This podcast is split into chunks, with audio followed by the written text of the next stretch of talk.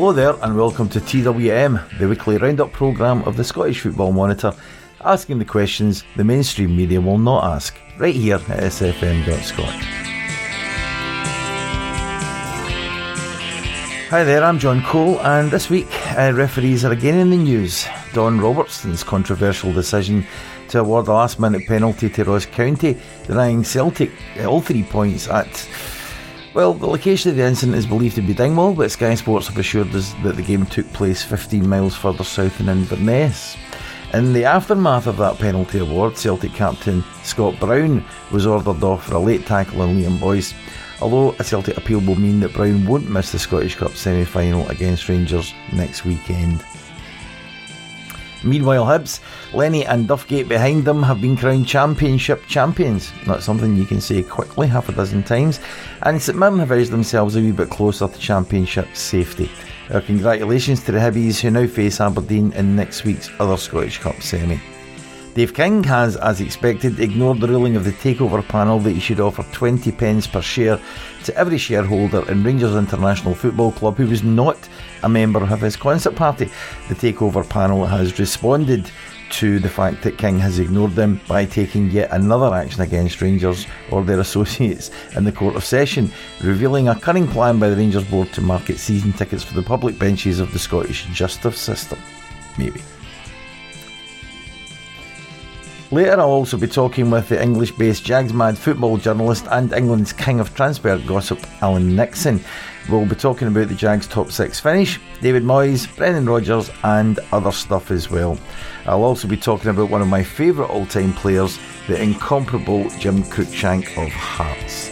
Lots to talk about then, so let's get started. Well, the main point our talking point over the weekend was the controversial end to Ross County's 2 2 draw with Celtic at Dingwall. But it, it should have been the 3 0 Hibs win against Queen of the South to clinch the championship, so that's where I'll start. Uh, the Hibbies have been in the lower division now for three years since being defeated by Hamilton in the playoffs in 2014. They had a rampant Hearts and the emerging Rangers on their journey up through the leagues to deal with in that first season, and a much improved Rangers hindered their progress the following year, despite the fact that, of course, that they beat Rangers uh, in the Scottish Cup final to win the Scottish Cup for the first time in a hundred odd years. This year, though, despite a few stutters, they have been by far the most impressive team in the division, which has provided real competition and entertainment. Three defeats to date is impressive, although churlish as it may seem, 13 draws is something that Neil Lennon will want to sort out when he returns to the top division.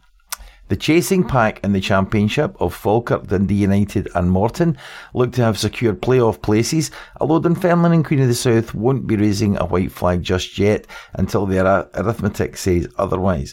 None of the three just mentioned has any real momentum at the moment, but Falkirk are a point ahead of United and three ahead of Morton with three games each left. In the Premiership, Rangers had a comfortable 2 0 home win against Partick Thistle to boost their confidence ahead of next week's Scottish Cup match against Celtic, while Aberdeen's away win at McDiarmid Park boosted Rangers' chances of finishing third. Uh, Hamilton put Dundee in second bottom peril after their 2 0 victory at Dens, and their Lanarkshire neighbours Motherwell went up to Inverness, we think, still waiting Sky Sports confirmation in that, and piled on the misery for the locals with a 4 2 win.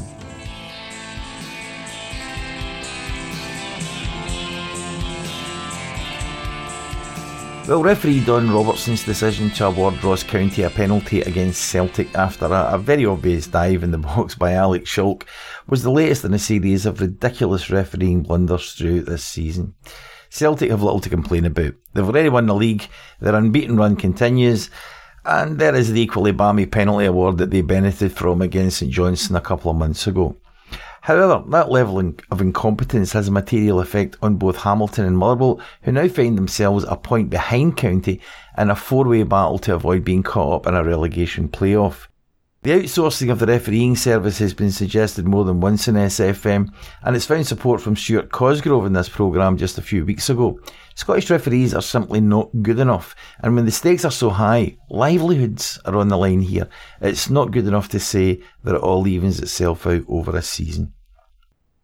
Although there have also been the conspiracy theories, the usual ones all over social media about the refs deliberately making life difficult for Celtic, One would think that had the referees really been out to damage Celtic, they would have perhaps did the damage in high profile, high stakes matches against teams around them in the league.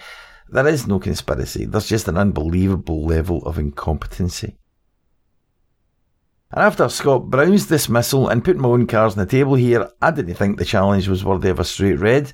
Uh, but the fact that there was no appeal committee sitting this week means that uh, a Celtic appeal against it won't be heard until after next week's Scottish Cup final against Rangers, so their captain will be available. Celtic will be happy to have him available for such a high profile show game at Hampden, I'm sure, and it's hardly their fault that the SFA chose to have the week off. However, it does highlight yet another breathtaking level of incompetence that in the week preceding two Scottish Cup semi finals, they chose to create a loophole that Scott Brown can easily pass through. You really do have to wonder what they were thinking, if that's what they were doing. Maybe they were deliberately avoiding being in the position to adjudicate who was available for which teams on, on the day. I don't know.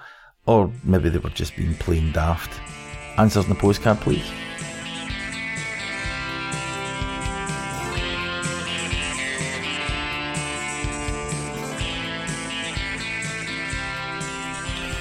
As we all know, the Takeover panel recently rejected an appeal by Rangers chairman Dave King against a previous decision by that body that he and George Taylor, Douglas Park, and George Letham had acted in concert when they bought shares in Rangers International Football Club 18 or so months ago. The panel then instructed King, as the leader of the concert party, to make an offer of 20 pence for each of the shares in the company not owned by him or his associates. The deadline to make that offer came and went last week. As David Lowe told us a couple of weeks ago, there is no precedent here, and the nature of the punishment, a cold shouldering of the individual concerned, was pretty drastic. The takeover panel, probably motivated by the high profile nature of Rangers and the public petulance of King's response to their decision, have taken the unprecedented step of asking the Court of Session to compel King to comply with their instruction to make the offer. We await yet another tweeting section from James Doleman as the courts once more wade into the Ibrox mire on that one. The downsides for Rangers uh, as a club are not altogether clear, I think. As I said, this is unprecedented stuff, but one thing is absolutely clear. Until either Dave King complies with that order, or Rangers disentangle themselves from association with him, it will be completely impossible for Rangers to raise money by way of any new share issue. There has been talk of withdrawal of current banking facilities and credit services to season ticket holders and all sorts of things, but none of those will be affected by the cold shouldering process. What is affected while King is still in charge at Rangers and at odds with the panel, is that they will be denied access to growth, which is, after all, what a club with their fan base and attendant potential need to do. Rangers fans will tell us that we're obsessed. Um, we are certainly concerned with the situation at Rangers, and uh, as any Scottish football fan should be. And it's my honest and earnest wish that Rangers get themselves out from under Dave King's influence.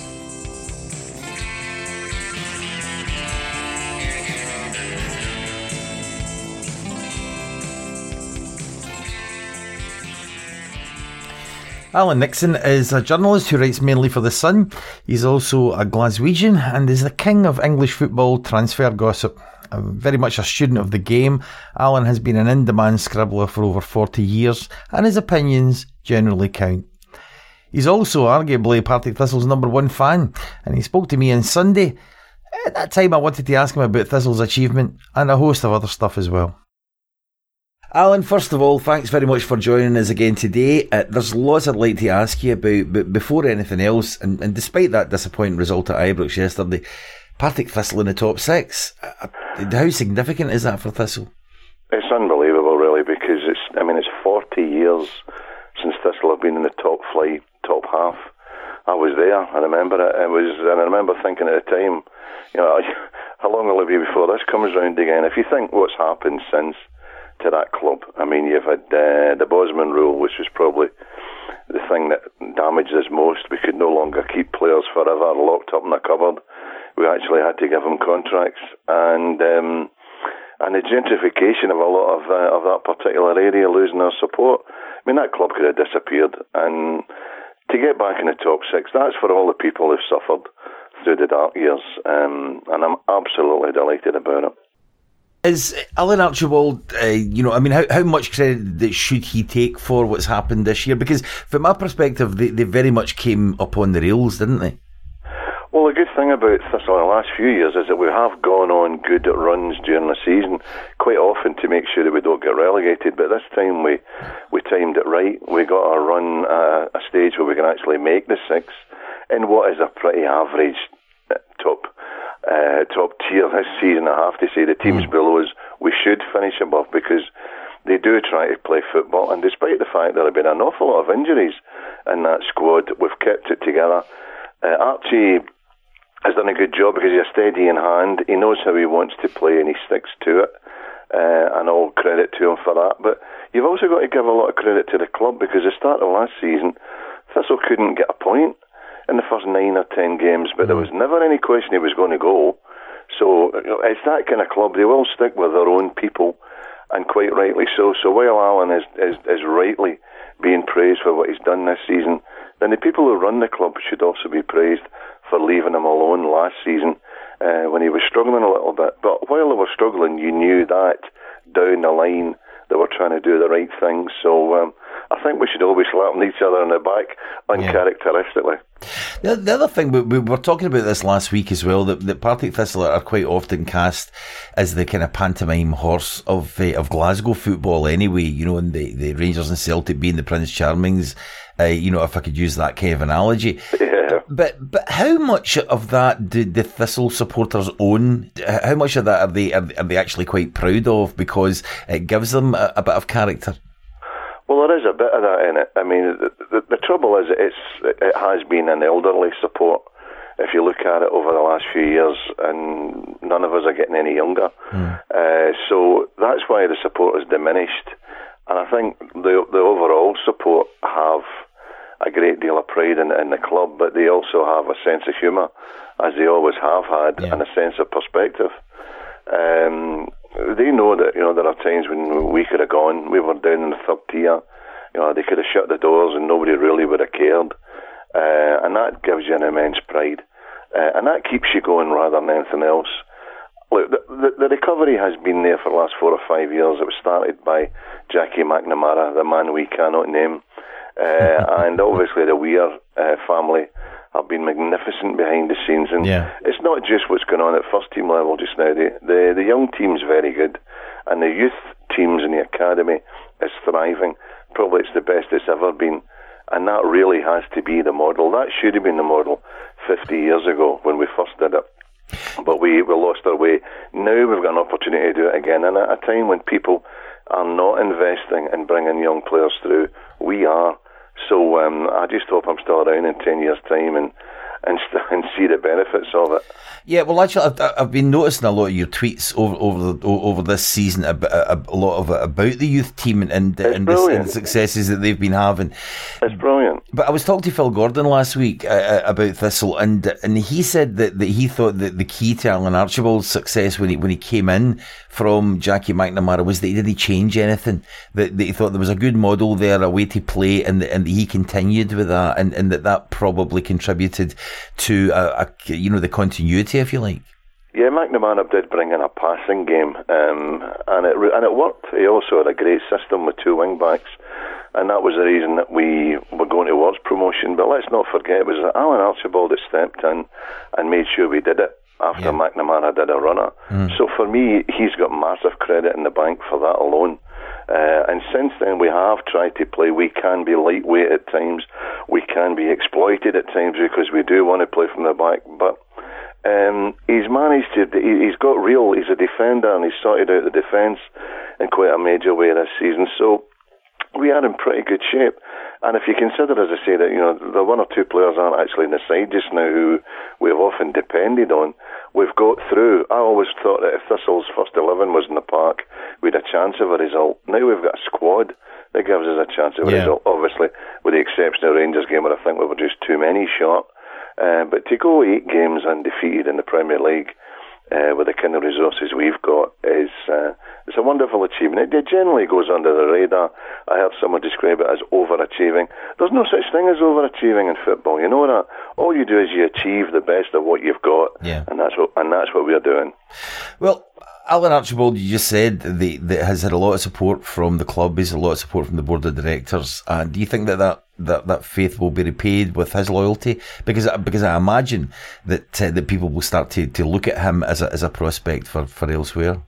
Yeah, possibly so, but um, there's a lot to be said for longevity uh, at one club for managers. I mean, if he, he could come down to England if he wants, he probably last about nine months, and I don't mm. mean that because he isn't a good manager, uh, but yeah, that's all you get. You get a season in England, if you and if it's not good enough, it's your fault. You're out of the door. Yeah. You know, you'd be going somewhere unknown. You wouldn't have the the legendary status at any other club, and therefore you would not be cut any slack. So my advice to him would be, look, sit where you are. Okay, if an Aberdeen or something like that came along, a top job in Scotland, yeah, okay, go with a blessing, uh, but don't be chasing a job in England because it's a waste of time. It's, managerial moves in England are only for those who think they can earn money for a year and they don't know when their next job will be. It's an absolute nightmare, and it has been for the last two or three years. And where from here then? Uh, I mean, next year, obviously, now the the benchmark has been has been set, and uh, a top six finish next year is going to be required as well. Well, you've got Hibs coming into the Premier League, are obviously going to be looking at the top six yeah. Uh, because they are a genuinely big club. Uh, so that'll put pressure on us, but if we're fighting for sixth or seventh place next year, I, I, don't mind that. I don't think there's any reason why we can't put ourselves in the same category as St Johnstone, who've regularly been in that kind of company. So, no, um, no, we are definitely the, the runt of the pack. You know, nobody talks about us, nobody expects us to do anything. Uh, but we're actually doing it right, and I can't believe I'm saying that after forty after forty odd years. But uh, it's, it's, I can't describe the glow it gives you. You know, it's it's just. It, it, I mean, last last week when we made the top six, I was seriously needing to go to hospital to get an operation to get the smile taken off my face. It was just it was absolutely magnificent. Well, I don't know if you heard the last week's program, but uh, the, the, we were all uh, uh, very excited about the about the Thistle revival, and, and, and hope it it does continue. But you were just talking about England there and the situation when managers go down to England. But there's been a lot of criticism of in England, particularly by uh, Talk Sport, uh, about Brendan Rodgers uh, signing up with Celtic for another four years. The accusation being that he's running out, he's retired from top class football. now two things. I mean, one, do, do you agree with that? And two, you know, are we really a joke league up here, or is it is, is it a bit more complex than that? Brendan Rodgers, um, very emotional wee fella. Um, I think he, he likes to be loved. There's no doubt about that at all. Um, and that is why he took the Celtic job. He saw an opportunity to be a success. Let's be fair, they were always going to win the league. Yeah. But it's how they've won the league has done them a lot of credit. I mean, they have played exciting football. Um, you know, they're, they're beating everybody. And let's not forget they had a magnificent performance against Manchester City, mm. uh, who were unbeaten at the time, but they actually shocked to life uh, Manchester City. Now, there is no doubt that Brendan is doing well here, hoping that there will be another big job for him somewhere down the line, and it's not Celtic. But that doesn't have to be in the summer. That doesn't have to even be the year after that. Mm. He's re-establishing himself after a bit of a bitter and unfortunate end at Liverpool. Let's not forget that when he came to Celtic, the choice was to go to Swansea, who wanted him, or to go to Celtic. Now, Swansea have had three managers since. That just tells you, once again, what the Premier League is like in England. It's a madhouse. So, in a lot of ways, he did well to get himself out of that. Um, now, he might well have done better at Swansea than the three jokers they've had this season, but he's got out of that. He's gone to Celtic. Everybody loves him. Everybody listens to what he has to say, which is also something he likes. And um, he's back on the map. If a big job came up in the summer somewhere, then yeah, I'm sure he would give it some consideration. I don't think there is a big job for him anywhere in the summer. But if he does well next season again, and if he has a good run in the Champions League, then he will be back on the European map and I think your major problem with Brendan Rodgers will be down the line a move to Spain, something like that. Yeah. Uh, that type of football, I think, appeals to him, and a chance to aim at maybe getting a top job abroad, then that is the big threat to Celtic. I don't think there is a top job in England coming his way in the foreseeable, and if it's not a top job in England, it's not worth talking about. But but in general, the, the, the, general point about Scottish football, though, I mean, obviously the, the, there's not the same money up here as there is down south, but but does the money always equate to quality? Oh no, not at all. Uh, I mean, the Premier League in England this year is is fairly ordinary. The top teams are good on their day. Um, the rest, I mean, Watford are in the top half of the Premier League, and Watford stink the place out away from home. They're terrible. Mm. But the top few teams are good. They are exciting. They are a good watch. However, when they go into Europe, look what's happening. They can't beat anybody. I mean, Leicester are having a fantasy run at the moment on the back of winning the title last year, but the other big boys, or supposed big boys, are having a hard time. Um, Chelsea, it's now becoming a, stage where if you're not in Europe, you do well in the league, as Chelsea are proven, as Liverpool are proven. That's why they're doing so well this year, because the extra demands of European games aren't there for them, so they can have a clear run at the title, and that gives them an advantage. And that tells you when something like that is the difference that the actual overall quality of the English Premier League is not very high just now. It's always the cliche when people talk about, you know, how would Celtic do in the Premier League, and you get the guys for Talk Sports saying, oh, they'd get relegated, etc., etc. But I think it's probably a more useful comparison to say, how would somebody like Aberdeen do in, if they were they were shipped down to England? I mean, of course, that the things wouldn't stay the same because any club moving into the English league is going to have more money at its disposal to, to buy better players. But how would just say that if you took the Aberdeen team down south right now, how do you think that they would fare? Do you think they would definitely be in a relegation battle? Aberdeen would be a championship side. There's no point pretending different. Yeah. Um, they would be a championship side. I would have to tell you, and I probably would never have said this before, that I think this season Celtic would be a top half Premier League team because there are some very ordinary teams in the top half of the English Premier League, mm. and Celtic would be a top half Premier League team. So when Brendan talks about, you know, we could be talking about top six, top four, that might be a little bit fanciful, but something about ninth or tenth, why not? Why not? Aberdeen and the rest of the Premier League, I think, would labour in England simply because of the demands of the league. 46 games, very competitive games in the Championship. I don't know that Aberdeen would have the squad for that. So mm-hmm. probably mid-table, maybe even bottom third. And that's not, uh, you know, trying to insult the people of the good people of Aberdeen. Yeah. I think that's just a fact in terms of the standard. Again, when they go into Europe, they struggle to get through the qualifying stages, and that probably tells you where they are on, on the global map. Uh, but if you, if I see a lot of Championship football and a fair bit of the Scottish game, and I would say looking at Aberdeen they've got things going for them. They've got a good manager. They're well organised. They'd be very difficult team to beat at home. Away from home, they would probably struggle. Uh, just to travel, apart from anything else, let's not even talk about the football. Mm. Uh, the the advantage would be the geography that way. In home games, away games, they would struggle. In terms of general standard, I just look at some of the players who do very well at Aberdeen flopped in England and that just tells me maybe yet then again the comparative standards. I mean, there are guys in that squad who couldn't get a game in third tier sides, but who do well in, in Aberdeen. So that might just tell you probably where they would be as well. Looking uh, at another uh, Scottish team, and I, I, suppose you could call them a sleeping giant, Rangers, uh, at the moment the situation with Dave King, which I'm, I'm sure you're aware of, uh, being an interest in Scottish football, but but how much has has that story about the takeover panel impacted uh, south of the border? Uh, not much at all. Obviously, I mean, the, the, the, interest when he first came in was because of Mike Ashley. Yeah. And the fact that Ashley down here is obviously somebody everybody likes to beat with a large stick. Yeah. Um, so there was a great deal of interest in that. And the fact that Ashley, the great manoeuvrer, was actually outmanoeuvred for once. Um, but where it leaves Rangers down the line is another question because there's no doubt the club needs um, more investment. They didn't spend wisely this season. They did have some money. They didn't spend wisely. So um, they've got a few things to sort out. They're definitely back on the map and they have a vast support which always gives you a head start. Uh, but it's how you spend your money. And uh, obviously, in King's case, uh, how much has he actually got to spend in the first place?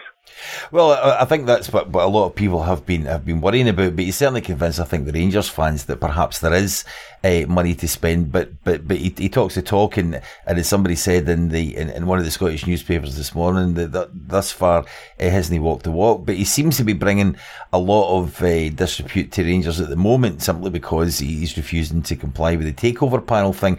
And and although people tend to think this is a Dave King thing, my understanding of it is that the, the it could impact in the club in terms of finance, in terms of uh, just having auditors to be able to do their books, things like that? Well, that'll depend really on the, on the strength of the authorities. I mean, I can compare it to, to England in here, where they have, um, you know, there have been similar scrutiny uh, on clubs who haven't put their books in and all the rest of it and haven't been running the club as the rules dictate. Uh, all that happens down here is that they, you know, there are restrictions on the numbers of players you can sign. Um, and uh, you know transfer embargoes here, there, and everywhere. Yeah. Now, whether uh, there is a power or a will in Scotland to do that to Rangers and is another matter. It's always very, very difficult to get absolute justice in a case like this either way. Because you'll always get people saying, "Oh, it's a Rangers Celtic thing," or that's yeah. the, you know people are trying to bring Rangers down again and all the rest of it. Um, look, let's be fair, an awful lot of clubs, if you scrutinise their books, uh, certain things wouldn't appear right. Uh, some clubs are just bigger at that kind of thing than others.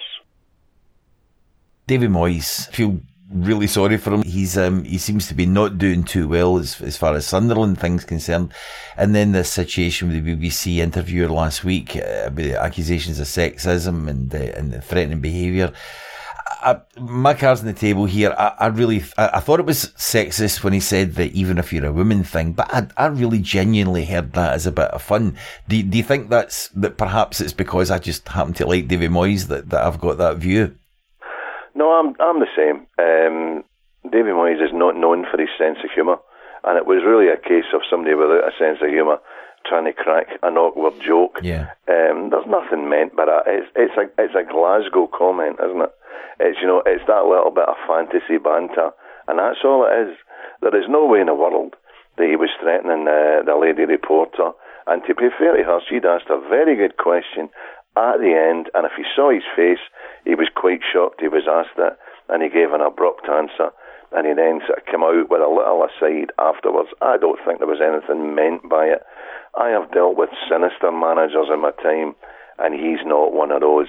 Um, he doesn't sometimes say the right thing and react quick in his feet as um, as your average Glaswegian does. But then again, he comes from Bearsden. well, actually, I didn't know that. But uh, no, but, I don't. But I've, known, I've, known, I've known him for years. I, I, I mean, because I'm Drumchapel, he's Bearsden, and I've often told him I used to nick apples at his garden. So um, you know that that kind of thing goes on. But I'm obviously far quicker with the wit than Davy is. But um, yeah. no, it was one of those an awkward moment. Your heart thinking, you thought, oh no, that's a stupid thing to say. The English don't get your sense of humour at times. There's no doubt about it. And in Davy's case, he's not got a great sense of humour to get in the first place. Well, perhaps there is that cultural thing there that's, uh, that, that makes it a bit awkward. But, uh, but we are we are we are we are politically incorrect in some ways that way, you know. And I've noticed it down the years.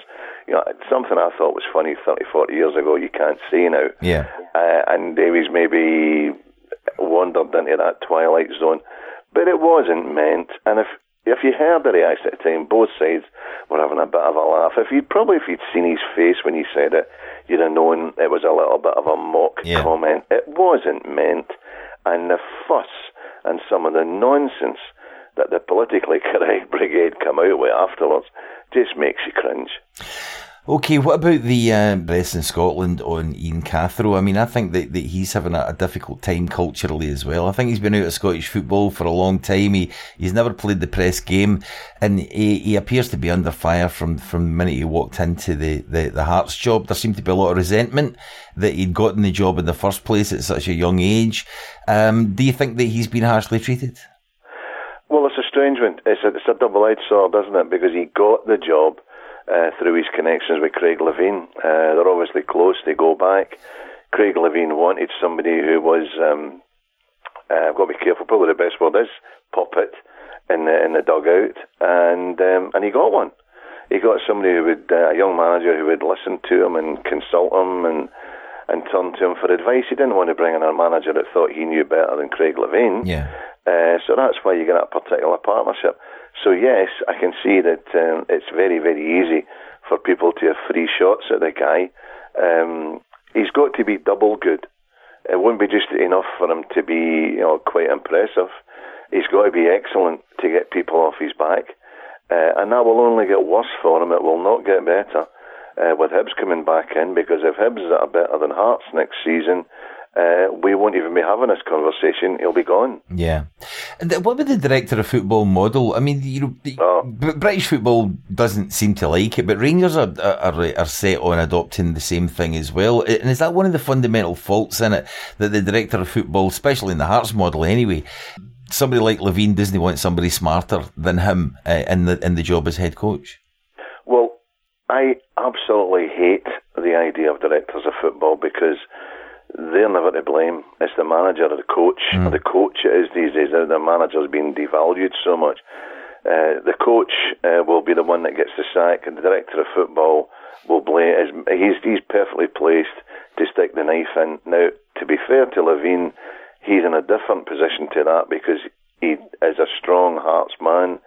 He's got himself a position out of the firing line, and that actually could work if he found the right coach underneath him. In general, we don't know where Cathro is yet, and we'll see whether we get enough time to judge that.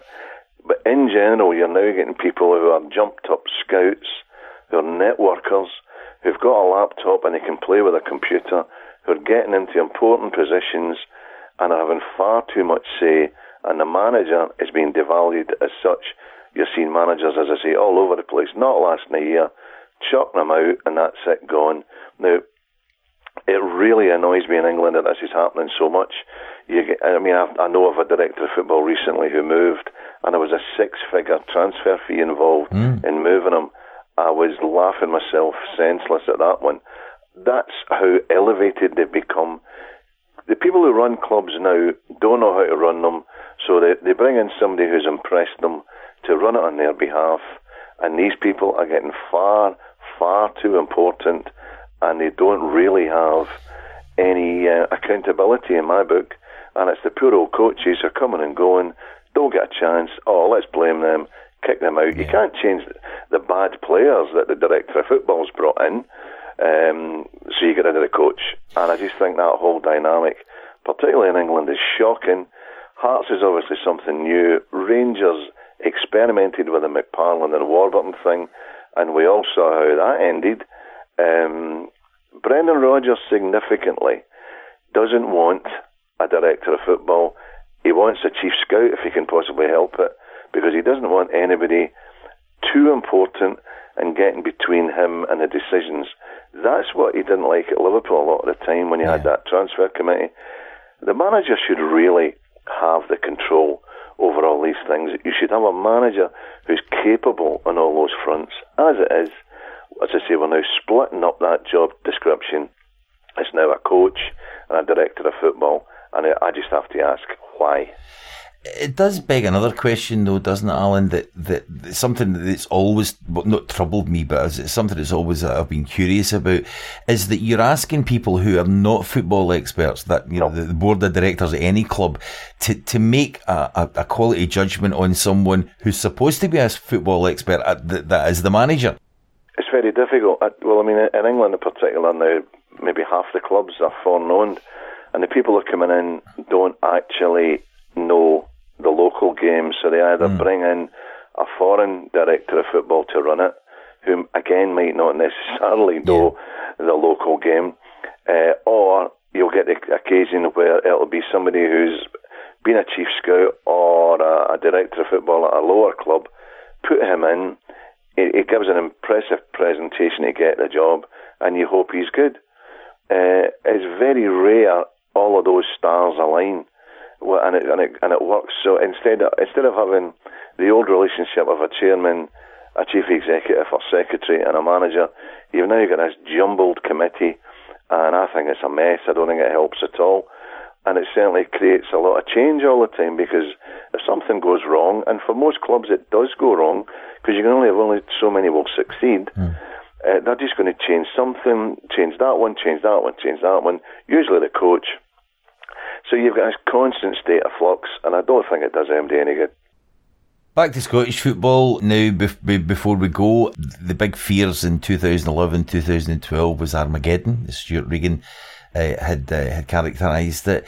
Do you think Armageddon ever happened, or, and do you think that Scottish football is in a better, worse, or about the same place as it was uh, five, six years ago? Much as I hate to say it, it Scottish football does need a powerful Celtic Rangers uh, spark the two of them should really be at the top of the tree mm-hmm. for me. And, and that's nothing against Aberdeen or Dundee United clubs like that, who were fantastic in Europe and all the rest of it in, uh, in my youth. Um, but to really get a grip and get more people interested and getting more people going to the games, etc., etc. Celtic and Rangers really have to have a proper head-to-head rivalry, and Rangers are probably three, four years from the stage where they can catch up with Celtic. And you want it to be catch up rather than catch down. Uh, because if you raise that level, or you raise that bar where Celtic and Rangers are very strong, where they're competing with each other, where they're spending money to compete with each other, mm-hmm. that everybody's standard goes up then. I, I genuinely believe, and a lot of Thistle fans will criticise me for this, that it was a disaster when Rangers went to the bottom level because you cannot have a proper competition with them that low. You're causing a great deal of damage. Rights and wrongs of why it was done, another matter. Yeah. But the actual reality of the thing is that you need Celtic and Rangers to be at each other's throats to galvanise the thing. Aberdeen can then come in and compete as well. Why not? Other clubs can try and keep up with it, and hopefully the spin off is great. People are going to games, they're travelling to away games, they're not boycotting away games. And the whole thing is a lot healthier than um, that it was threatening to be. I mean, whenever you hear about Rangers fans talking about boycotting away games a few years ago, I thought, well, I can understand where they're coming from. The people are going to suffer are the other clubs and um, the ones who voted them out. Now, while there might have been a lot of bitterness and, and justifiable bitterness on both sides, that isn't really great for the, the state of Scottish football. It needs Celtic to be strong, it needs Rangers to be strong, and it needs them to go to the next level and be strong in Europe as well. Uh, it's happened before, it can happen again. We're doing a wee thing later on, Alan, in, in the programme about Jim Cruikshank, the, the Hearts oh, goalkeeper. Right. Uh, any memories uh, that you could you could add to what we're going to say about him? Just what a goalkeeper he was. I mean, Cruikshank was around forever, uh, a real character. Um, and back in the days when Scotland had a lot of good goalkeepers, mm. uh, I mean, if Jim Cruikshank was playing just now, he'd be in the Scotland squad every time. Don't worry about that. Uh, and that's not to decry the, the number one, two, and three we've got just now, but he would be in there. Uh, whereas at the time he was around, um, the jostling for the job was difficult. A real character, if he'd maybe gone to further fields, if he'd gone to England and, and got himself a top club, they might not be telling so many jokes about Scottish goalkeepers down here. But of course, he was he was very much a one club man. Well, I think he, he, he yes. played with Dumbarton at the end of his career, didn't he? But but, uh, but very much a, a one club man. An absolute character. Go, the goalkeepers were like that in that era. I mean, Alan Rough was with Thistle for yeah. oh, oh well over a decade. You know, if you were with a club, you tended to stay with them then. Uh, for whatever reason, they wouldn't let you go, and and a lot of these guys didn't want to go anyway. And Cruikshank was very. I mean, you always knew the Heart team sheet straight away. You certainly knew the first name on it. I said I was going to let you go a minute ago, but just before you go, uh, what about Thistle for next season? What, what what are the aims for you, for your point of view, the goals for next season? I just want to see Thistle do the same again next season. I want us to regard ourselves as a top six club. Uh, I don't want it to be a, a surprise next time round. I certainly don't want it to be 40 years until it happens again. uh, I don't think it will be. I think the first team is in good shape. I love the fact we've got kids coming through. We've got two or three in the bench now. That is what we should be about down the line, and hopefully we can be about down the line. Alan, thanks very much for your help with today. No worries at all, pal. Anytime.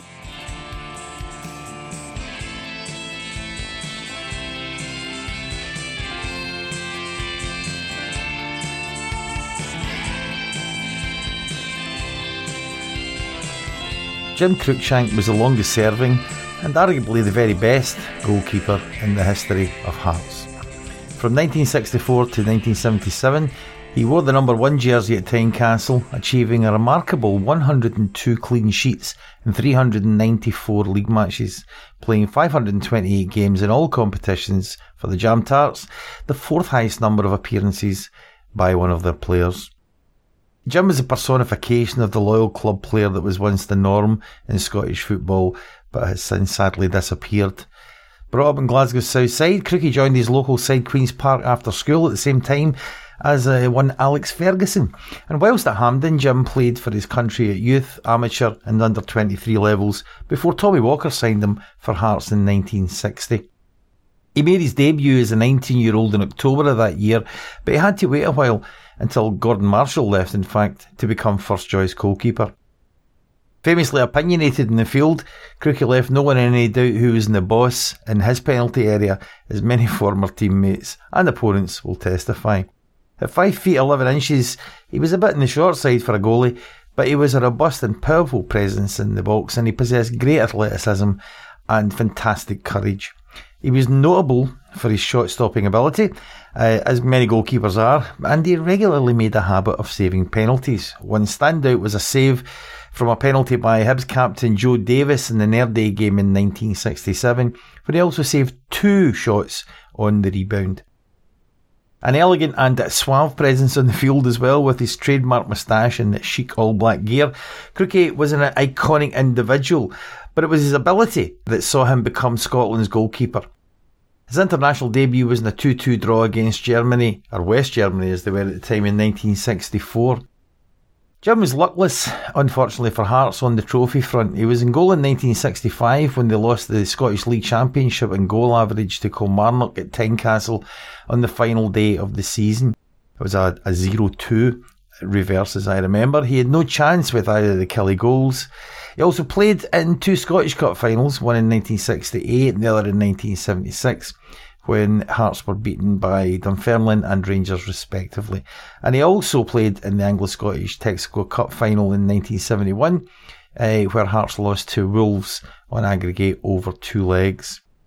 Jim's meagre six caps says more about the Scottish selection committee system at the time than it does about his abilities, although it has to be said that Scotland had a lot of great goalkeepers in that era Ronnie Simpson, Bobby Clark, Ally Hunter, to name just a couple though Hearts fans will always maintain that Crookie was the best in those times. The fact that his caps were spread over 11 years speaks volumes for his consistency, of course, and his performances undoubtedly helped to maintain Hearts as one of the top four clubs in the country. In fact, his performance in a nothing-nothing draw with England at Hampden in 1970 was perhaps the high point of his international career, as he defied the English side constantly. Then, of course, they were the reigning world champions. In the 1970s, when Hearts went into a decline, Cruikshank remained loyal to the Tynecastle side, even though he was a top goalkeeper who could have chosen to play almost anywhere. In fact, he stayed with Hearts until 1977, leaving to join Dumbarton in the then Division 1. Hearts were relegated from the old Premier Division soon after, that led to him playing against his whole club, but the Hearts supporters uh, on that occasion gave him a rousing reception. He played one season for Dumbarton and after retiring, he became a publican and then a shopkeeper. Latterly, Jim was involved in a dispute with Hearts over a testimonial match, but he remained a jambo, relishing the time he gave to fans of the club. In turn, they rightly accorded him the status of club legend, organising a gala night for him in 1975. In his final illness, Cruikshank was cared for at Edinburgh's Marie Curie Hospice. He died on the 18th of November 2010 at the young age of 69. Jim Cruikshank is another player whose legacy transcends clubs. He was universally admired and respected by fans of all clubs, and all of our football experiences have been made the better by his contribution. Well, that's about it for this week. Although, breaking news, uh, just as we record this programme, is that Paul Hartley has been sacked by Dundee. No time to comment on that, of course, but I'm sure we'll have time to chat about that next week, and I'm also sure that the SFM blog will be full of that this evening as well. Only remains for me to say thanks very much to Alan Nixon for his very entertaining and very informative contribution. Once again, thanks to Jim Cruikshank, of course, for the memories, and our thanks to you for being at one once again with TWM at sfm.scot. I've been John Cole. See you next time.